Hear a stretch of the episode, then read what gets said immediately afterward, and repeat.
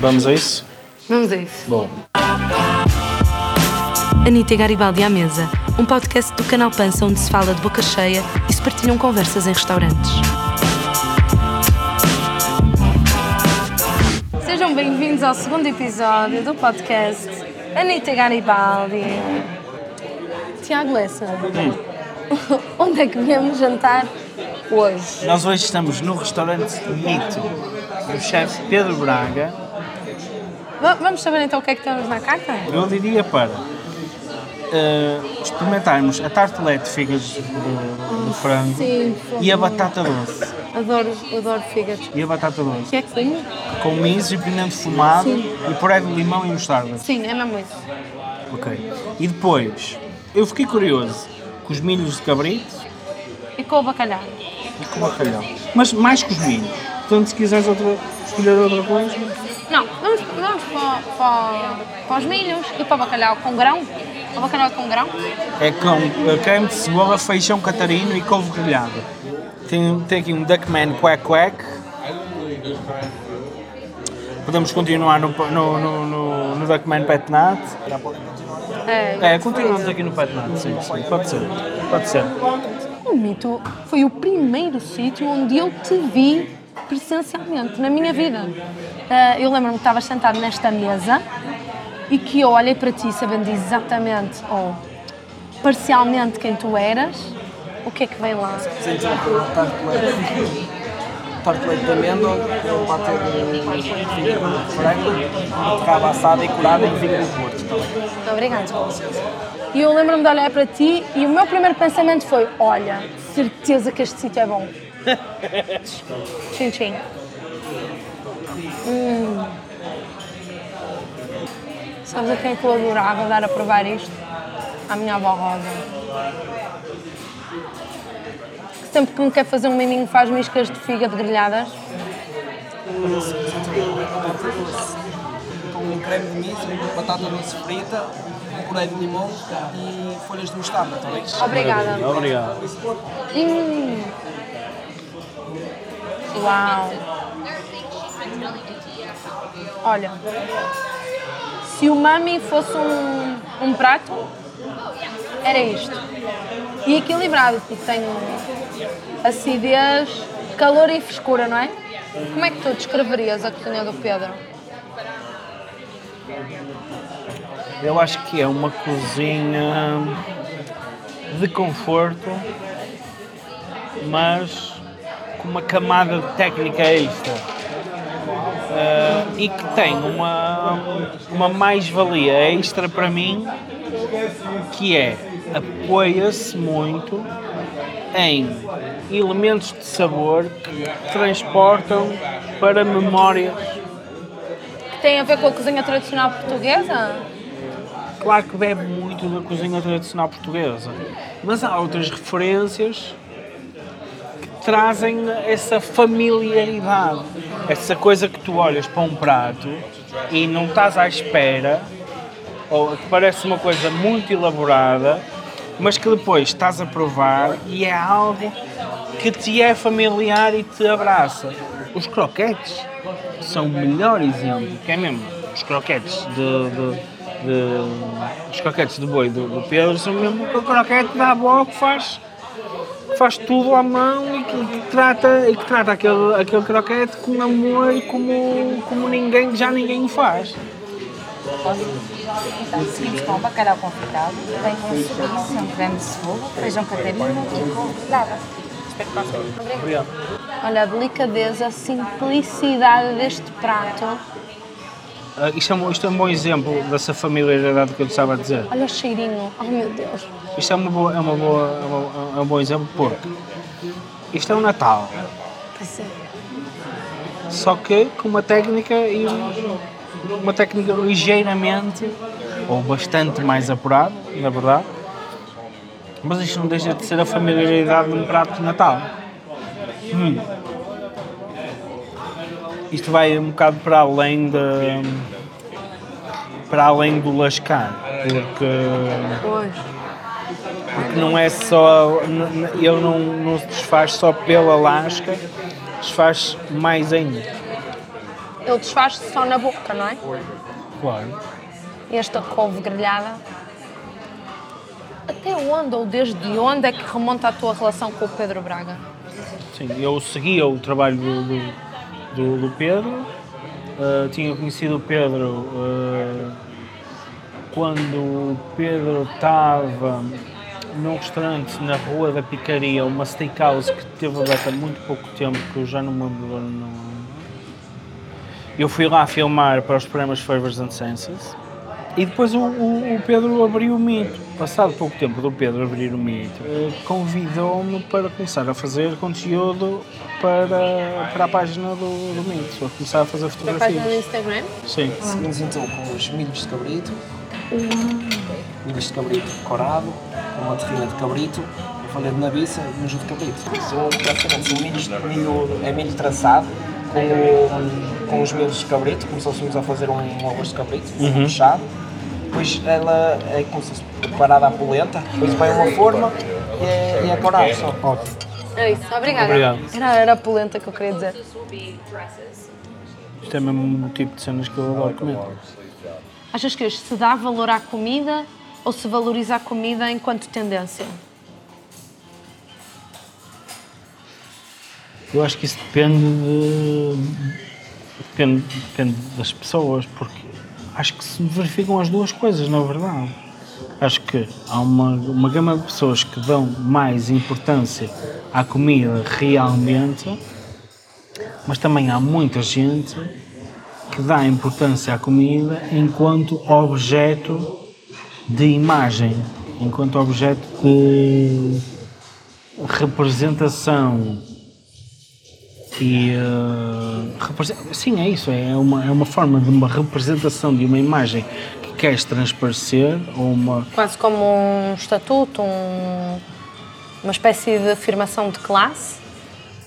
não só a afirmação de classe como também a afirmação de identidade não é Porque, tendo em conta que o Instagram é uma é uma forma das pessoas definirem a sua a sua identidade visualmente obviamente que a comida tem uma, um grande papel nisso. Se nós, se nós estamos a produzir algo, a criar algo, a intenção com que tu é como na arte, a intenção com que tu estás a criar algo também é parte do objeto que tu estás a criar, independentemente de como o público, por exemplo, quando, tu- quando um artista cria uma obra de arte, eh, a intenção com que ele cria aquela obra é independente da, da forma como o público recebe a obra, que pode até descartá-la como obra de arte, pode nem considerar arte. Sim, mas a forma como o público vê essa obra não pode também ela ser descartada. De todo, mas acho que as duas coisas, as duas partes constroem um todo. Ainda, não escolhemos as sobremesas, Barão? Posso-vos dizer também, se quiserem. Rebanada de pistache. Vocês têm uma mascarpone fumada com uma. com a rebanada de pistache. Um xarope de romã. E raspas de laranja e romã. Depois temos o chocolate negro, que consiste numa paçoca de avelã, uma bola de gelado de chocolate negro, uma de nata, que nem é bem um gelado, é mais um- é como se fosse uma mousse fresca. De chocolate negro de nata com caramelo eh, salgado e flor de sal. E depois temos o arroz doce, que é uma receita antiga da avó do nosso chefe, que tem eh, com amêndoa caramelizada. Foge um bocado à norma daquele Sim, arroz doce normal que nós estamos habituados. E a rabanada também. É, A rabanada já comi. Mas não. Para provarem tudo. Não, o chocolate acho que não. Eu fiquei, eu fiquei ali, eu fiquei ali na, na rabanada naquele. A rabanada e o arroz doce, então, acho que sim. Já comi, com licença, obrigado. Obrigada. Rabanada e arroz doce da avó do Braga. Que loucura. Obrigado. Obrigada. Esta rabanada cheira tão bem. Estávamos sentados à porta do Popple Burger, na cá Pedro Braga. Estava a dizer ao Tiago que me lembro perfeitamente. Fomos a Copenhaga. Sim. Havia oito sítios fechados. O Popple Burger estava a funcionar só para takeaway, que é o, o, o spot de burgers do, do gajo do nome, do... Do Reina Red Epic. Sabe o que é que eu disse quando acabei de comer o hambúrguer? Acho muito incrível mas tenho mesmo saudades dos hambúrgueres do mito. Juro que isto é verdade, Pedro. História. Se tivesses que pensar num livro que representasse a forma de tu pensares a cozinha do mito, Ou que, fosse, ou que tivesse alguma coisa a ver, não precisa de, de representar espinha dorsal, mas que tivesse alguma coisa a ver. Não é fácil. Fomos de nose to tail para marido de um desmodesto, para na verdade é um cruzamento desses dois. de no, no My Guide to Fermentation. Não, mas é, é cruzamento no, no- sentido de que é meio forma de pensar do Fergus com base de marido do desmodesto, mais ou menos Só essa. elogio, obrigado. Não, mas é um bocado por aí. Acho que é um, é um- é- sim, é Eu um, acho, acho que fundamentalmente é, é uma das coisas que, que se tenta passar no mito é, alguma liberdade, não é? Portanto, se calhar hoje em dia temos um bocadinho mais de preocupação, um bocado se calhar por tudo, tudo isto da pandemia, de, de estarmos mais próximos, eh, não, não levando isto ao limite, eu, eu gosto muito de um, de um trabalho clássico, eh, mas, mas tentamos, hoje em dia tem a componente, tentamos realmente cada vez mais que seja de produção nacional, não é? coisa mais nossa, que tenha alguma, sei o arroz, mesmo o arroz tamboril, não é o nosso arroz tamboril, mas vem, de- vem por aí, não é? Tipo, a bisca é muito mais atomatada do, do que se calhar faz um arroz de marisco, não é? Tipo, não é bem bem um arroz de marisco. Mas depois há ali alguma liberdade, não é? Por exemplo, os açucarias, os cereais, coentros e manteres uma coisa com que nós portugueses vamos perceber alguma origem daquilo, não é? Há alguma identidade aí, e, mas com, com liberdade, não é? E achas depois- que também há uma influência francesa? eh, já, se calhar já houve mais, mas, mas sei lá, tipo, os caldos são feitos assim, por exemplo. Pois. A manteiga está extremamente presente. Vem, vem, vem daí, né? Mas tem muita influência de toda a gente por aqui passa. E isso hoje, por exemplo, nota-se há, há muito mais há fermentados, eu não sei, por exemplo, foi uma coisa que eu me retraí um bocado, nunca consegui perder tempo suficiente. Mas, por exemplo, hoje em dia com a mina, como ela tem, tem, tem experiência, tem, tem à vontade, há, há muita essa introdução, não é? Acho que a cozinha, a, a, a cozinha ganhou aqui um lado um bocadinho mais fresco, eh, que tem muito a ver com, com as influências dela, não é? E, sei lá, eu era, era, não me era uma coisa natural incluir fruta em pratos salgados, a não ser coisas muito específicas, obviamente conservadoras.